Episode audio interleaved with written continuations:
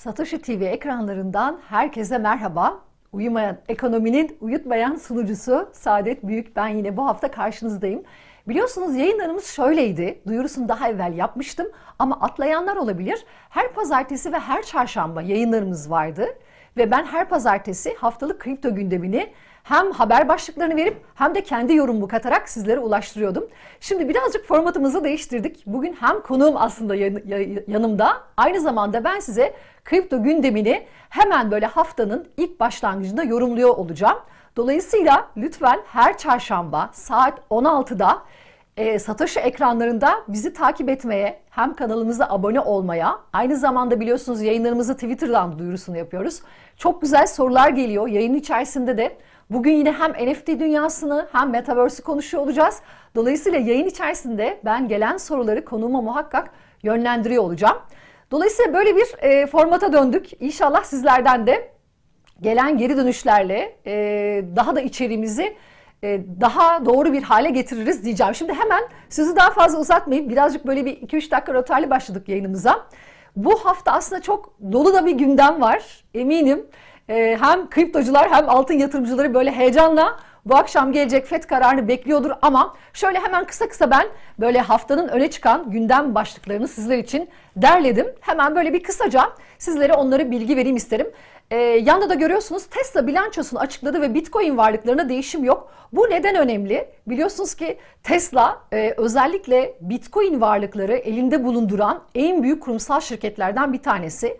Zaman zaman çok speküle ediliyordu. Bitcoin 16 bin dolarlara düştüğünde de acaba satışlar geldi mi? İşte kurumsal yatırımcılar ellerindeki bitcoinleri satıyor mu gibi haberlere eminim denk gelmişsinizdir. Dolayısıyla bitcoin'de herhangi bir bilançosunda değişiklik yapmamış olmasını e, haber başlığı olarak da sizlere iletmek istedim. Twitter kripto para ile ödemeleri platformuna entegre edebilir. Bu da biliyorsunuz çok yine gündemde olan Elon Musk Twitter'ı aldıktan sonra Twitter'la ilgili e, yepyeni değişiklikleri önümüze getiriyor. Özellikle kripto paraların kullanımının yaygınlaşması anlamında bu haberi önemli buluyorum.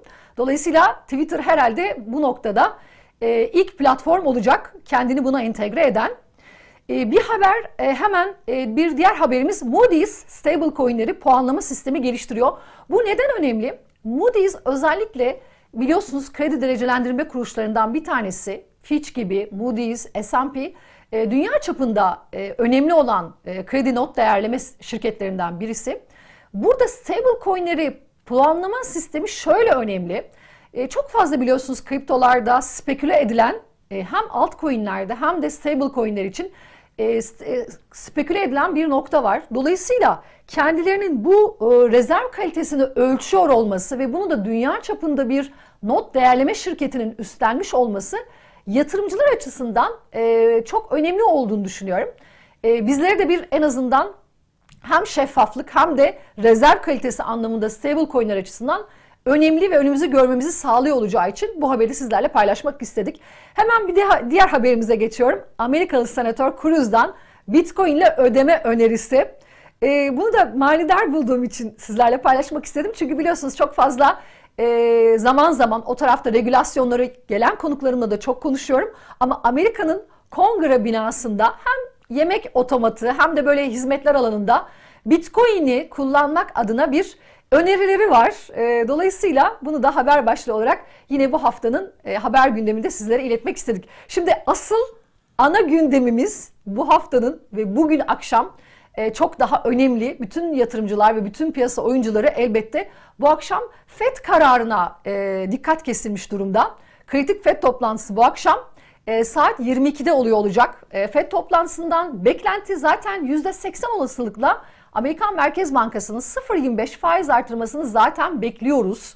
Fakat biliyorsunuz en önemli kısım saat 22.30 itibariyle basınla yaptığı soru cevap kısmı.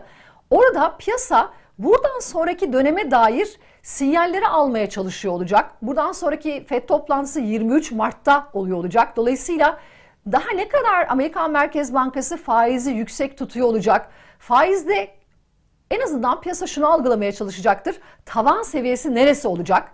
E, bu hem Bitcoin yatırımcılarını ilgilendiriyor hem altın e, yatırımcılarını ilgilendiriyor. Elbette piyasaların e, dolar endeksi açısından da çok önemli olduğu için e, bütün piyasa bu akşam saat 22'de gelecek olan kararı aslında kitlenmiş durumda. Faiz artışını bilsek de soru cevap kısmında gelecek açıklamalar hepimiz kulak kesiliyor olacağız.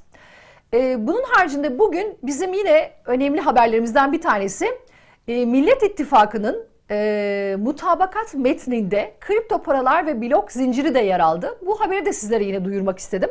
Şöyle ki e, özellikle biliyorsunuz bu hafta pazartesi günü e, açıklanan altılı mut, e, masanın açıkladığı bir ortak mutabakat metni var.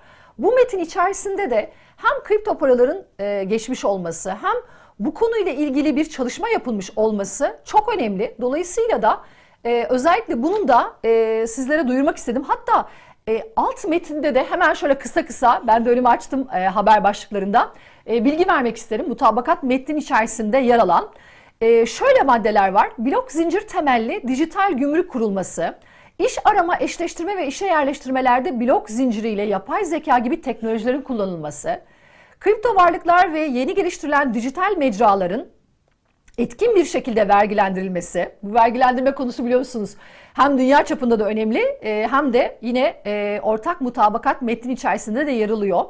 Dijital para, kripto varlıklar, e, fintechler ve dijital ödeme sistemlerine ilişkin düzenleyici ve denetleyici mevzuatı ve bu kurumların net bir biçimde tanımlanması, kripto para varlıklar ve bu mevzuatın çıkartılması, sektördeki belirsizliklerin giderilmesi, kripto varlıklarla ilgili borsalarda düzenleme ve de denetime ilişkin adımların atılması. Bunlar da yine çok dünya gündeminde var. Biliyorsunuz daha önce geçtiğimiz haftalarda Davos zirvesinde çok e, konuşmuştuk. Dünyada da regülasyonları konuşuyoruz. Dolayısıyla altılı masanın içerisinde e, bu gündem maddesinde gelmiş olması e, bir değişim olması durumunda da regülasyonların geleceğinin aslında bir öncü göstergesi diyebiliriz buna. Kod, yazıcı ve mühendislik alanında adli bilişim uzmanları, bilişim suçları konusunda uzmanlaşmış hukukçular ve kripto, kriptografi matematiği alanında başta olmak üzere donanımlı insan kaynağının yetiştirilmesi bu da önemli. Kamunun ruhsat, tapu, sertifika, diploma ve benzeri kay kayda dayalı tüm işlevlerinin blok zinciri altyapısına geçirilmesi. Bakın burası da çok önemli çünkü özellikle yayınlarda hep şunu konuşuruz. Hangi alanlarda kullanılıyor olacak? Dolayısıyla e, blok zincirinin kullanılacağı pek çok alanla ilgili bir çalışma var. E, Türkiye'nin de bu konuda e, dünyaya entegre oluyor olması ve bu noktalarda gelişmeleri takip ediyor olmasını çok kıymetli buluyorum. O yüzden sizlerle paylaşmak istedik. Kimlik, sağlık karnesi ve benzeri hizmetlerin blok zinciri platformuna taşınması, blok zinciri mimarisinde uluslararası ticaret platformu kurarak dış ticaret işlemlerinde bürokrasiyi azaltacak, aracılık maliyetlerini düşürecek, şeffaf ve güvenilir bir dış ticaret altyapısı kurulması. E, bunların hepsi Millet İttifakı'nın ortak mutabakat metninde kripto paralarla ilgili düzenlemeler içerisinde yer alıyor. Onun için sizlere de bu düzenlemeleri duyurmak istedim. Böyle kısa kısa haftanın öne çıkan başlıklarını böyle yayınımızın ilk 10-15 dakikasında kendi yorumumla sizlere anlatıyor olacağım. Yine sorular varsa yayının içerisinde elbet cevaplandırmaya gayret ediyor olacağım. Şimdi küçük bir aramız var. Aradan sonra hem Metaverse dünyasını hem NFT dünyasını konuşmak için e, hepinizi bekliyorum. Şimdi kısa bir reklam arası.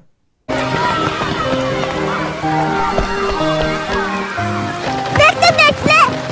Ama sığmayız ki. Ya bak oldu işte.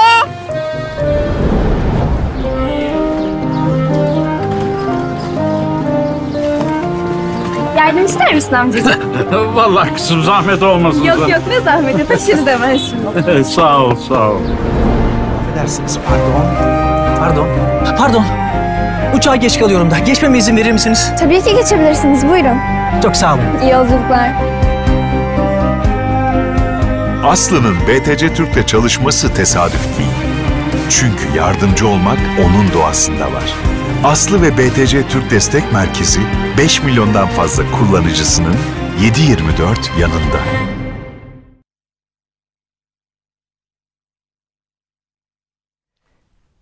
Bugün yanımda kendisini nasıl anons edeyim derken hemen şöyle başlamak istiyorum. E, Talat Alkan yanımda. Efendim hoş geldiniz. Öncelikle bir hoş geldiniz hoş bulduk, diyerek hoş size bulduk. başlayayım.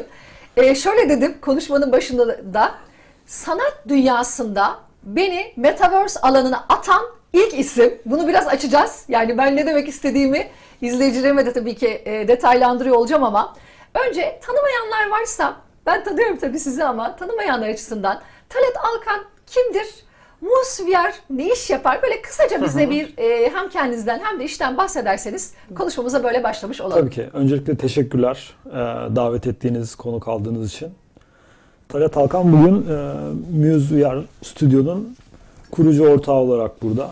Aynı zamanda bir işte yaratıcı yönetmeni olarak burada. Muse VR'da az önce özetlediğiniz e, kripto haberleriyle çok ilgili bir iş yapıyor aslında. Meta evren meta evrenler üretiyor. Gelecek için bu yeni dünya e, düzeni ya da yeni değerleme sistemi mi diyelim, yeni hikaye anlatma e, evreni mi diyelim artık onu birazcık beraber şey yaparız, detaylandırırız. Bu evren için bir şeyler üretmeye çalışan bir stüdyo. E, medya agnostik bir stüdyo. Yani farklı medyalarda hikaye anlatabiliyor ama sanal gerçeklikle ismini duyurmuş ya da onun öncülerinden birisi olmuş bir stüdyo. İki ortağıyla.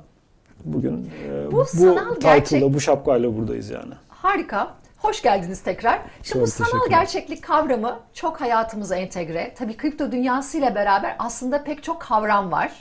Eminim ki şu an izleyenlerden bu işte 2021'de en popüler olan NFT'ler işte ben sanatla çok özdeş görüyorum zaten NFT'yi. Orayı biraz detaylandıracağız ama Tabii. şu sanal gerçeklik nedir? Onu birazcık böyle e, açarsanız. Yani sanal gerçeklik fantastik bir görme biçimi. Yani en böyle e, damıtılmış tanımı artık böyle şey yaparak e, kendi tanımımız diyeyim. İnsanın görme şeklini simüle eden bir görme ve gösterme biçimi. Bilgisayarın e, ürettiği bir görme simülasyonu. Ama bunu fantastik yapan iki tane unsur var. Birisi bedenin hikayenin içerisinde olması. Yani bunun kuşatıcı olarak bu hikayenin içinde olmamız. Ki dediniz e, siz attınız beni bu metaverse evrenin içine diye. İlk ben Ee, öyle deneyimledim evet, evet. çünkü. İkincisi de bunun etkileşimli olması. Yani e, aslında bir meta, ev, meta evrenlere açılan medyanın en önemli kapılarından birisi, en güçlü kapılarından birisi ama tek kapısı da değil. Çünkü içeri girdikten sonra işte bunun yapay zekası, NFT'leri, avatarları, onları bunları koskocaman bir dünya var. Bu dünyanın ne kadar fantastik olduğunu bize tattıran ilk medya sanal gerçeklik. Ee, o açıdan önemli bir medya, çarpıcı bir medya. Özellikle bu son 5-6 senede aldığı mesafe, e, bize tanıdığı anlatım imkanları, yani hikayecilere tanıdığı anlatım imkanları ya da bir kitlesel medya olma potansiyeli ya da bu şekilde e, yatırımcılar tarafından, teknoloji şirketleri tarafından e, değerlenmeye başlamış olması, kazandığı ivme açısından ciddi bir e, göstergesi var. Ama aynı zamanda bir taraftan çok uzun bir süreçte bu yolu kat etmiş hani 19. asırdan bu yana yürümekte olan temel olarak insanın görme şeklini taklit ederek bize bir e, görme simülasyonu, gerçekçi bir görme simülasyonu, belki de işte sinemadan sonraki e, televizyondan sonraki büyük medyayı yaratacak bir görme simülasyonu, kitlesel medyayı oluşturan teknolojilerin bütünü diyelim. Pek çok e, özellikle gelen konuklar şurayı böyle bir kırılma anı var ya pandemiyle beraber.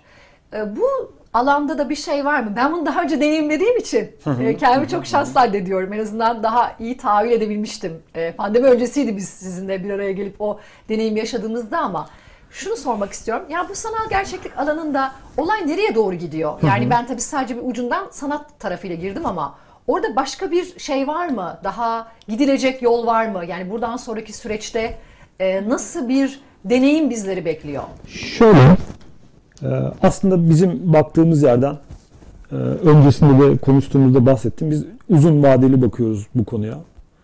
E, Kısa vadeli bir yatırımcı gibi ya da işte bunun hemen e, paraya çevirmek e, isteyen bir şirket gibi bakmıyoruz. Bunu bir anlatım aracı olarak görüyoruz. Onun için e, ağır ağır ve çok istikrarlı bir yol yürüdüğünü düşünüyoruz. Ama bugünden yarına çok büyük beklentilerimiz yok. Yani herkes her şeyini satıp bu şirketlere yatırmasın.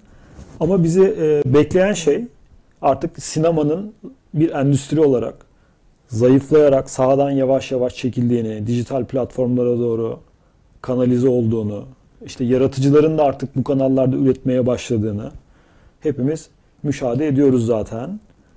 Ee, yani bu büyük, bundan sonraki büyük medya, bundan sonraki heyecanlı medya olma potansiyeli var. Neden? Çünkü hem kendimizi temsil edebildiğimiz, hem e, yani nickname'lerle, avatarlarla e, istersek kendimizi gerçek kimliklerimizde, istersek üçüncü kimliklerle temsil edebildiğimiz yeni kuşatıcı bir evren e, bize vaat ediyor sanal gerçeklik. Bu açıdan da yani bunun da tabii bütün altyapısı sizin az önce özetlediğiniz haberler.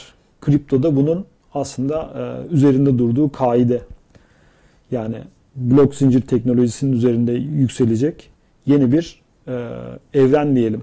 Ama yani çok da yakında olduğunu söyleyemem. Mesela bunu anlatmak için şöyle bir örnek vermek güzel olur. 97 yılında Steve Jobs şeyi tarif ediyor. İşte diyor ki bir medyaya ihtiyacımız var. Elinde bir şey yok o zaman. Bir medya açtığım zaman diyor e, hemen klavyesiyle diyor şey yapabilmeliyim. İnternete bağlanabilmeliyim ve hemen iletişim kurabilmeliyim falan filan ve yanımda taşıyabilmeliyim. iPhone'u tarifliyor 97 yılında. 97 yılının en gelişmiş e, aleti o zaman PowerBook e, laptoplar var ki yani bu 97 senesi. 97 senesi yani internet PTT'lere yeni geldiği yıllar. Hani bu O- Böyle bayağı takas telefonlar Tabii kullandığımız tabii. Yani takus zamanlar. telefonları bile yani az gördüğümüz falan Evet evet evet evet. Ya o zaman bunun hayalleri kurulmuş. Hmm. Şimdi bir teknolojinin olgunlaşmasını izlerken de gayet iyimser ve e, tahammüllü olmak lazım. Biz şey gözüyle bakmıyoruz yani hani bu yarın olmadığı zaman büyük bir hayal kırıklığına uğramaya gerek yok. Şu anki hali zaten bize çok fantastik hikayeler anlatmaya yeter. Ama bunu bir kitlesel medyaya atmaya yeter mi? O endüstriyi ilgilendiren, yatırımcıları ilgilendiren tarafı. Biz yaratıcıları ilgilendiren tarafı yeterince e, satüre olmaya başlamış durumda. Yani az sonra belki bahsederiz. E, şu anda anlatılan hikayeler, e, yaşanan deneyimler zaten belli bir seviyenin üzerinde bize ümit vaat ediyor. Şimdi özellikle sanat alanında kullan. Bu arada çok güzel sorular geliyor. İzleyiciler merak etmesi soruları yöneltiyor olacağım. Ee, daha çok hani bu sanal gerçeklik deneyimini biz e, az evvel konuşurken çünkü hani belki sinemalarda da böyle bir an şeyi hayal ettim. Çünkü kendi deneyimimden yola çıkarak seyrettiğim bir filmin içerisindeki aksiyon sahnesini birebir hissettiren bir yapı inanılmaz bir deneyim olurdu. Çünkü Evet. kendi deneyimimden yola çıkarak bunu eğer tecrübe etmişseniz eee, çok daha farklı bir yerden değerlendiriyorsunuz. Şöyle demek istiyorum. Özellikle bu sanal gerçekliği sadece biz hani şu anda sanat alanında deneyimliyoruz. Bunun daha hani sadece sinema işte ve daha ağırlıklı sizin tarafta sanatta mı daha derinleşmek var yoksa bambaşka alanlarda farklı sektörlerde de bu bir şey haline gelecek mi? Daha çok deneyimlenecek bir hale gelecek mi? Aslında geldiği taraf e, oyun ve eğlence endüstrisi tamamen e, bunun üzerinde yükseliyor.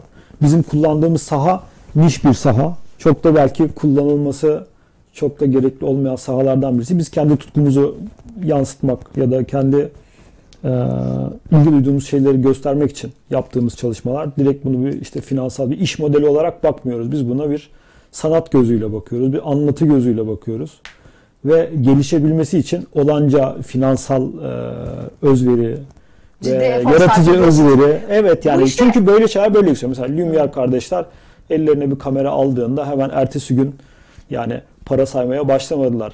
Aldılar onu, ondan bir sürü filmler çektiler. İşte sinema salonlarını kurmaya çalıştılar falan falan falan. E biz de bunun gibi burada bir espri, bir e, güzellik olduğunu düşündüğümüz için daha çok sanat alanında aslında Evet, ama- deneyimlemek isteyenlere Aha, aha. e, bizim özellikle şu anda neden bahsettiğimizle ilgili kendileri bunu deneyimlemişlerse o VR gözlüklerle işte sizin ben geldiğim zaman Pera'daydı Evet. organizasyon ama baya ya 2017 falan gibi hatırlıyorum daha mı 2018 Şöyle mi? aslında 19 pandemiden birkaç Öyleydi ay tamam evveldi. doğru Evet, pandemi evet, yoktu evet. onu çok iyi Çünkü hatırlıyorum. hemen biz açılış yaptık. 2019 Mayıs'ta Pera Müzesi'nde. Akabinde pandemi geldi ve böyle Ondan sonra her şey durdu hayat zaten. Şimdi ben yani. küçücük e, bir yönetmenimden rica edeceğim. Benim kişisel deneyimimi e, izleyicilerle böyle bir 30 saniye hemen e, güleceksiniz ama benim açımdan çok e, şey bir deneyimdi. Yani onu yaşıyor olmak. E, şöyle konuştuğumuz konu o VR gözlüklerle bir ben Osman Hamdi e, Bey'in kaplumbağa terbiyecisini e, bayağı üç boyutlu olarak yaşayarak ona dokunarak o kaplumbağayı hissederek deneyimledim. Hamit Bey, yönetmenim bir özellikle rica ediyorum. Verebiliyorsak şu anda verelim. Veremiyorsak ha. Gerçekten inanmıyorum şu an. Şu anda ben bayağı böyle yerde, bilmiyorum sesim duyuluyor mu e, yayın esnasında ama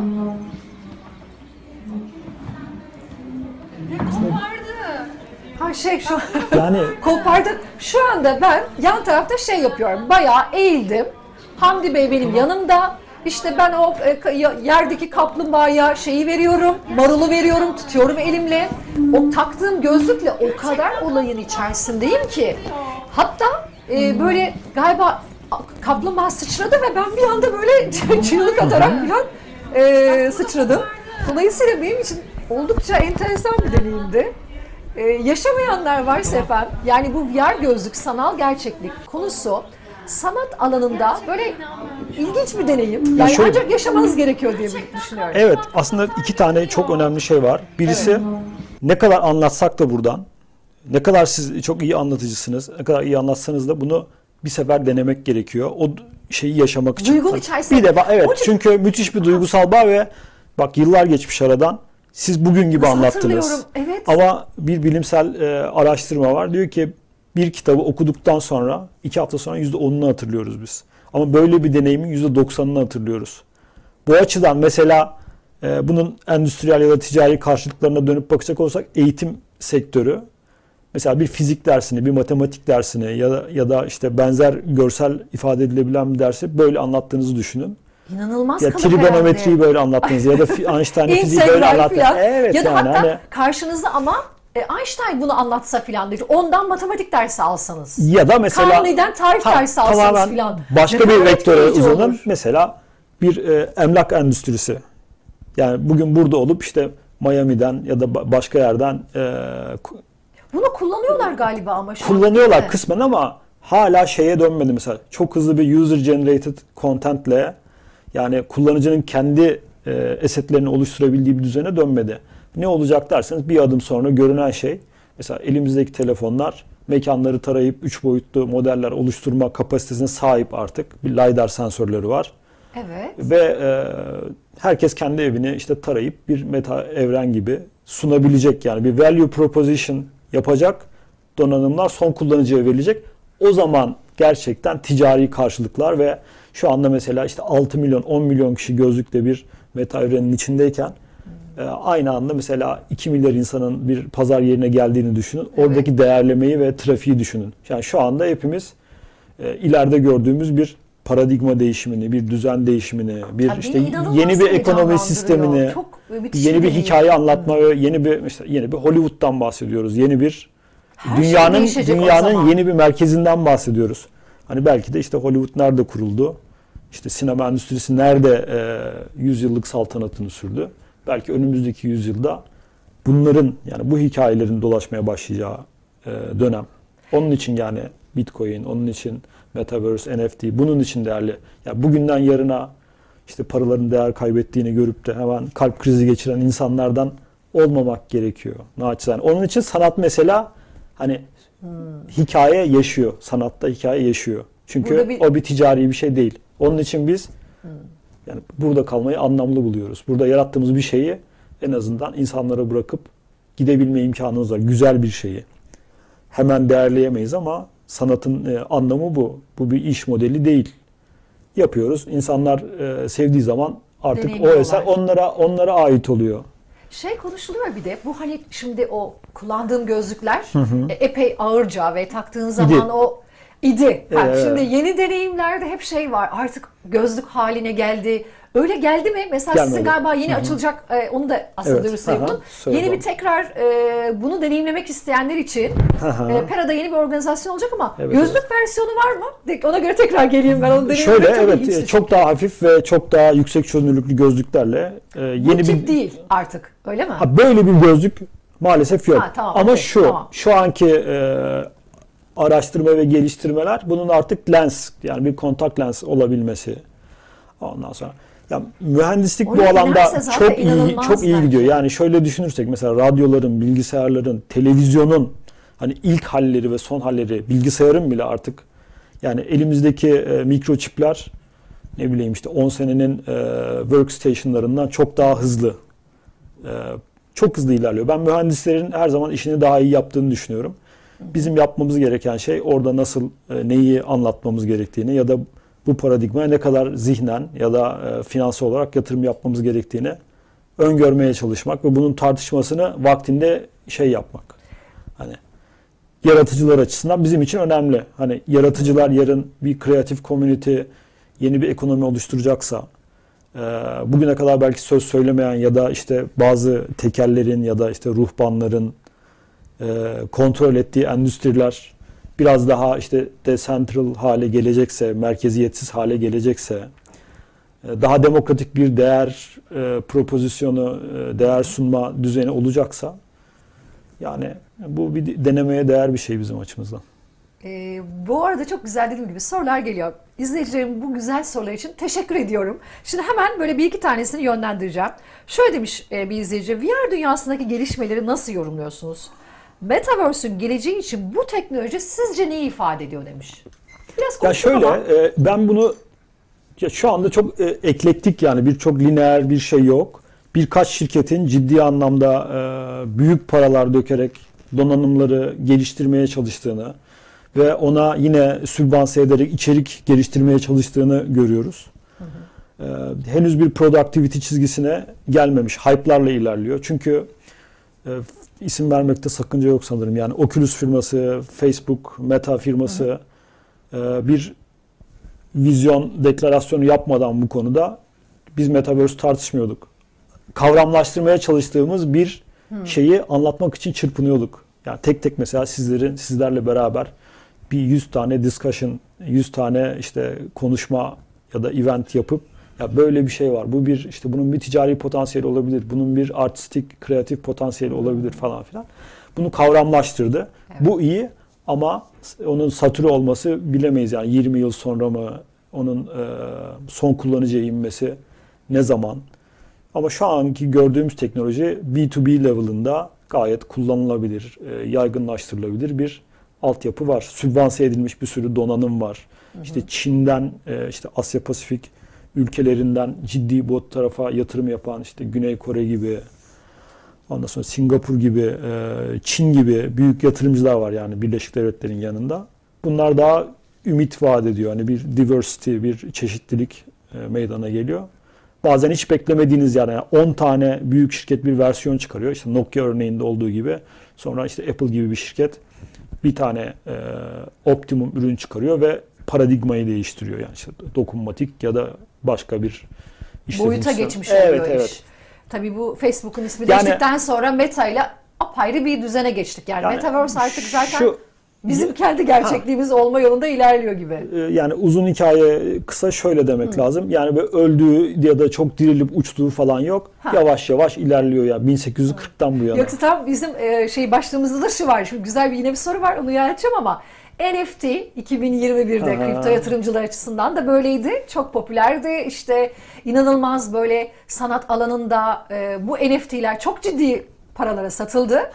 E, dolayısıyla bunu sahiplenen de bir kesim var. Evet. Popülerliğini yitirdi mi?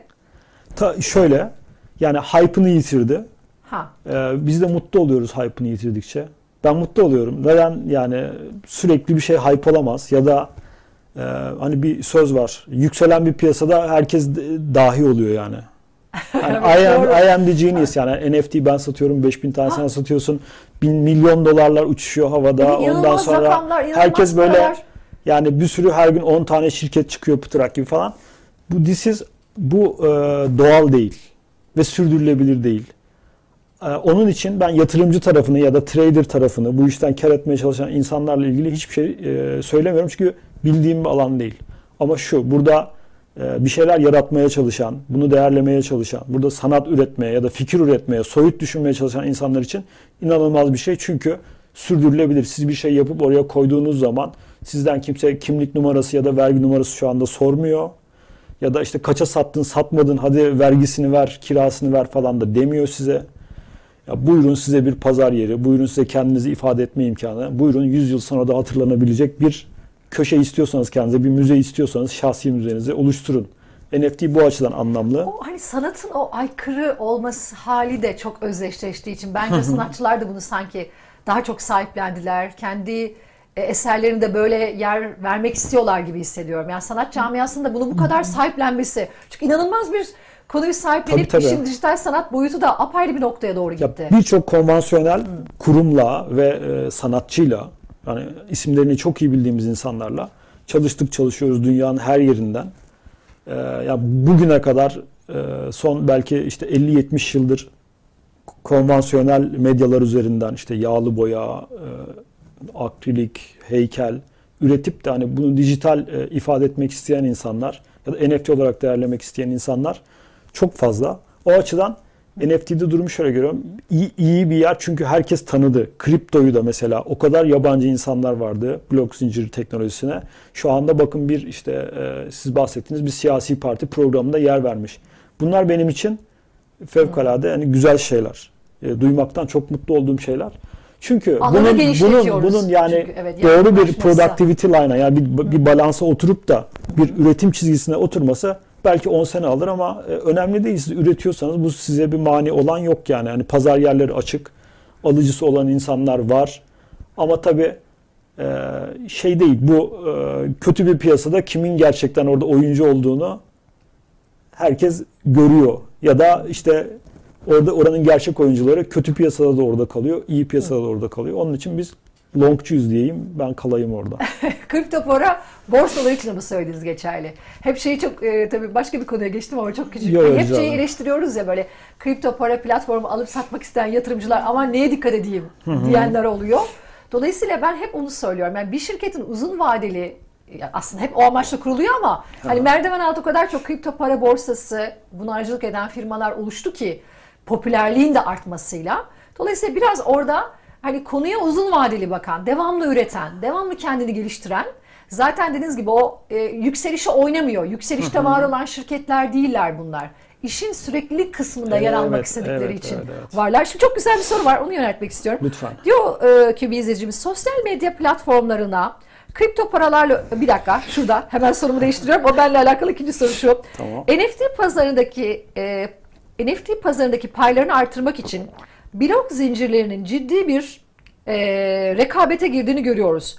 Bir blok zincire sanatçı açısından cazibe oluşturmak için hangi yönlere odaklanmalı demiş. Bir de NFT'leri ürünlerine entegre eden ve Metaverse'te etkinlikler düzenleyen markalar gördük.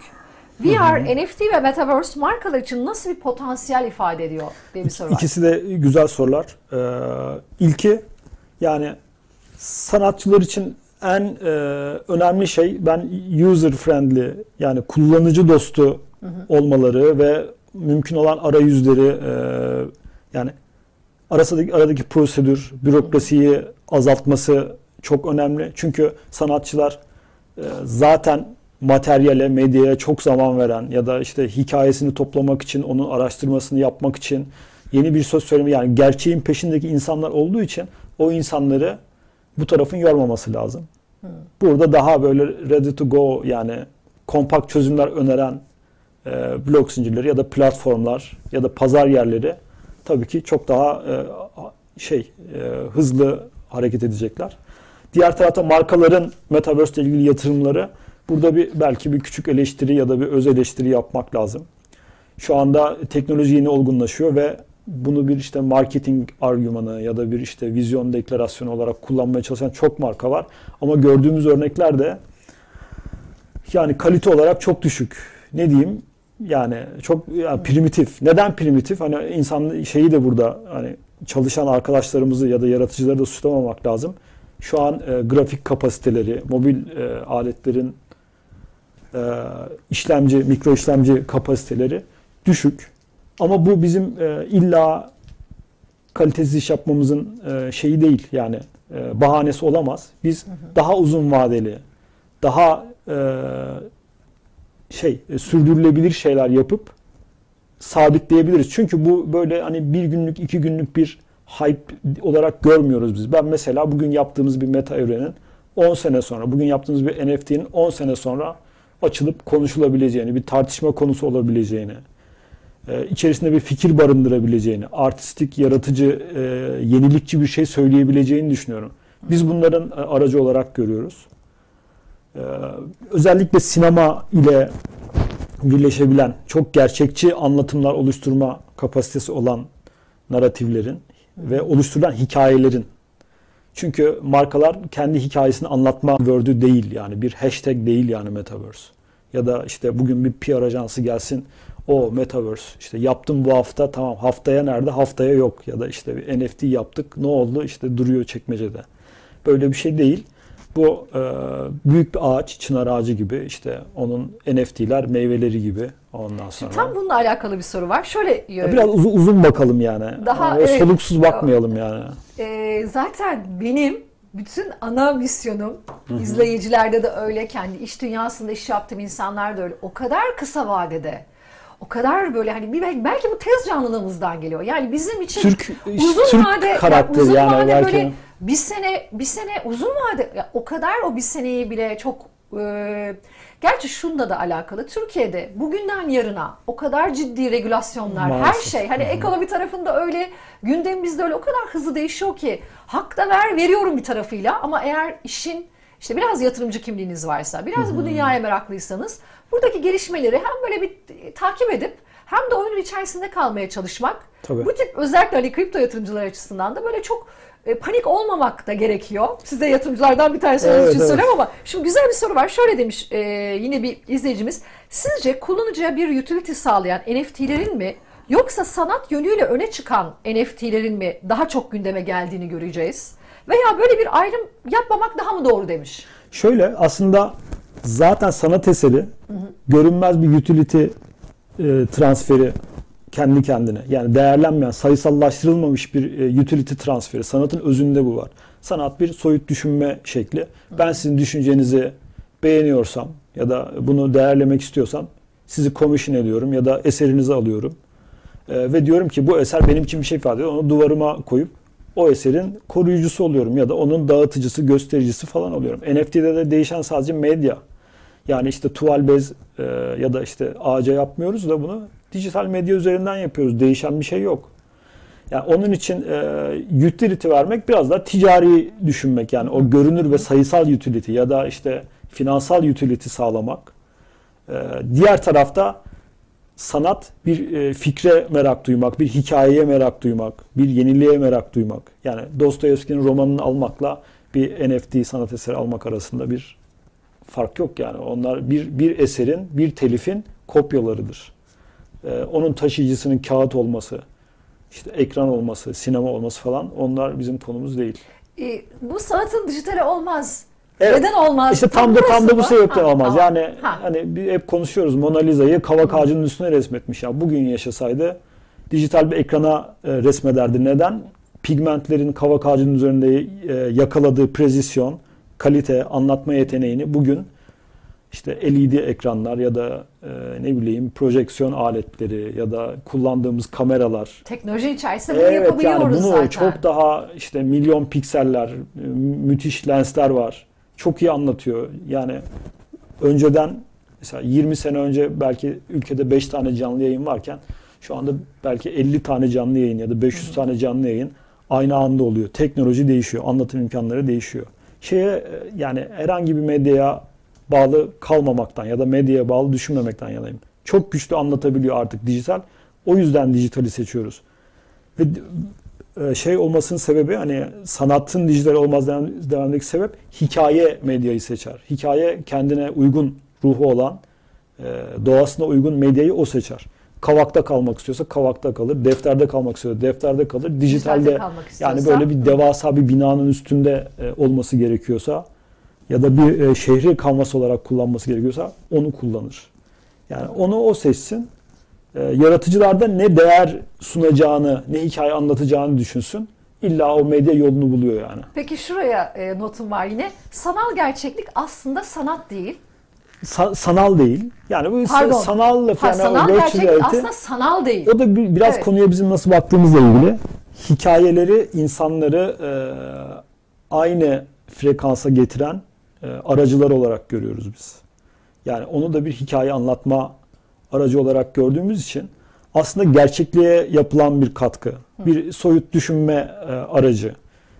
Ee, bunun için hani sanal ismi hem sevimsiz bir isim Evet, hem de bana da İsa, çok- İsa bizim Bana da isim. Yani sanal sanallıdır. geliyor. Biz Gerçekten bu sanal. yani şöyle söyleyeyim biz sanal olan hiçbir şeyle ilgilenmiyoruz yani hani hani yine yemeği desek ne şeyi bugün yani o, başka bir şey organic bulalım. reality yani hani gerçeğin gerçeğin ta kendisi. Ha, Ama suya bir şeyin soyut olması Anladım. onun gerçek yani bunu çok iyi tartışan e, düşünürler var açıkçası.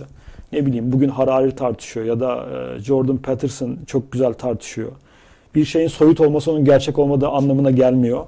Hikayeler Hmm. neticede hayatın içerisinden e, devşirilmiş e, paternler ve insanı bir sonraki e, olaya, bir sonraki hayatta karşısına çıkacak şeylere karşı e, bir şeyler söylüyor, bir hikaye anlatıyor. Yani bir bize bir pozisyon veriyor, bir şeyleri değiştiriyor. Değiştirdiği zaman değerli zaten.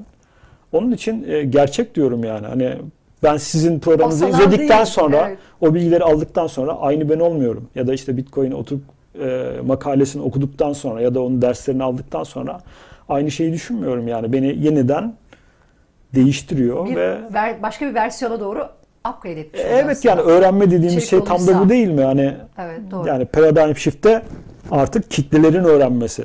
Yani öncüler şeyi öğreniyor. Yani önce gidip kendilerini feda ediyorlar.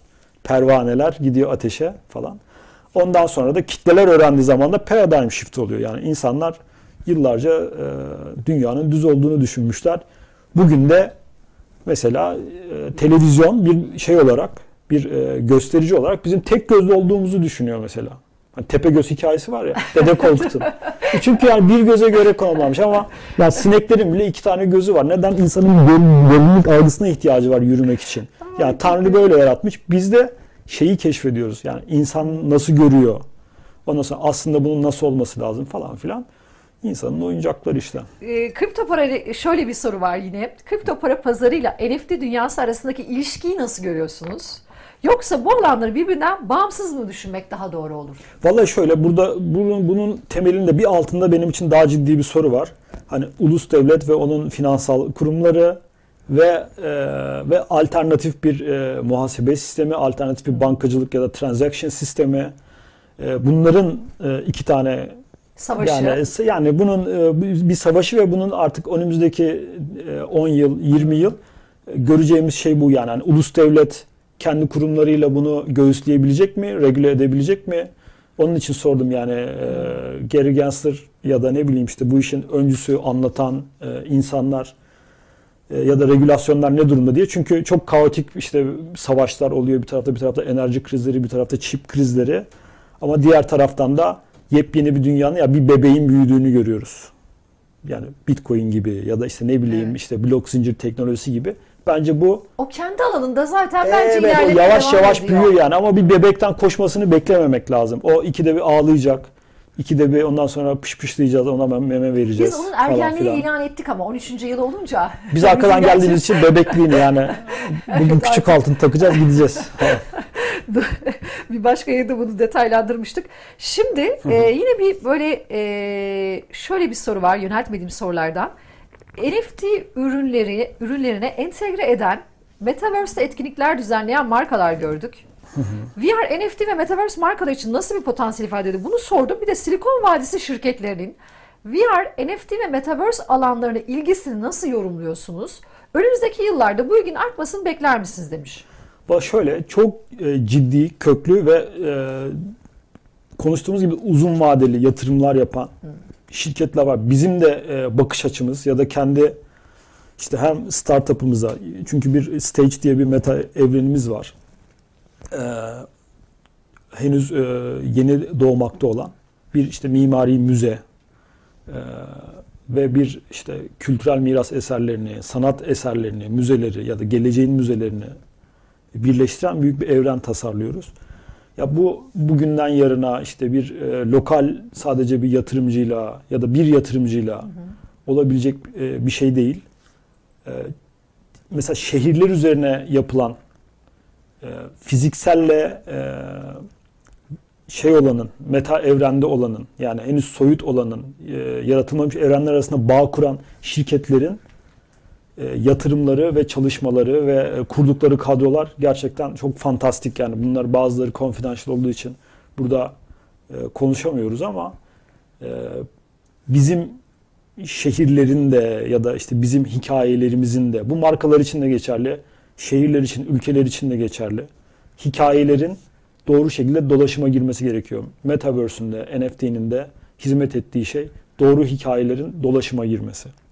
Gerçekten temsil değeri olan, değeri olan e, fikirlerin dolaşıma onu dolaşıma. Yani girmesi. geleceğini nasıl görüyorsunuz buranın diye soracaktım. Buradan sonraki süreçteki ilerlemesini. Şöyle yani bugünden yarına e, bugün bir sıkış, sıkışma finansal bir sıkışma hem yani lokalde var hem de e, dünyada Dünyada da var. işte Hı hı. teknoloji şirketleri şu anda insanları çıkarıyor ya da e, büyük bir heyecanla e, yaptığı işte alımları şu anda birazcık hafifletmek durumunda kalıyorlar. ya, Yani 10 bin kişi. ilk çıktığı zaman işte e, o zamanlar dünyada da internetle ilgili bütün şirketler gibi, evet, evet, işte evet, evet. hani oraya çok benzetiliyor veya oraya atıfta bulunuyor. Şu anda da böyle büyük iştahlanıldı bu alanda. Dolayısıyla ona göre bir işte eleman alımı yapıldı. Bakıldı ki aslında tam da kendilerini kendilerinin baltaladığı bir yer oluyor. Çünkü artık onları belki dijitalle halledebileceklerini bildiği için de bu eleman e, işte işte çıkartmaya doğru giden bir süreç. Belki daha verimli hale getirebilirler. Zaten artık her şeyi dijitalden hallediyorsak diye de böyle bir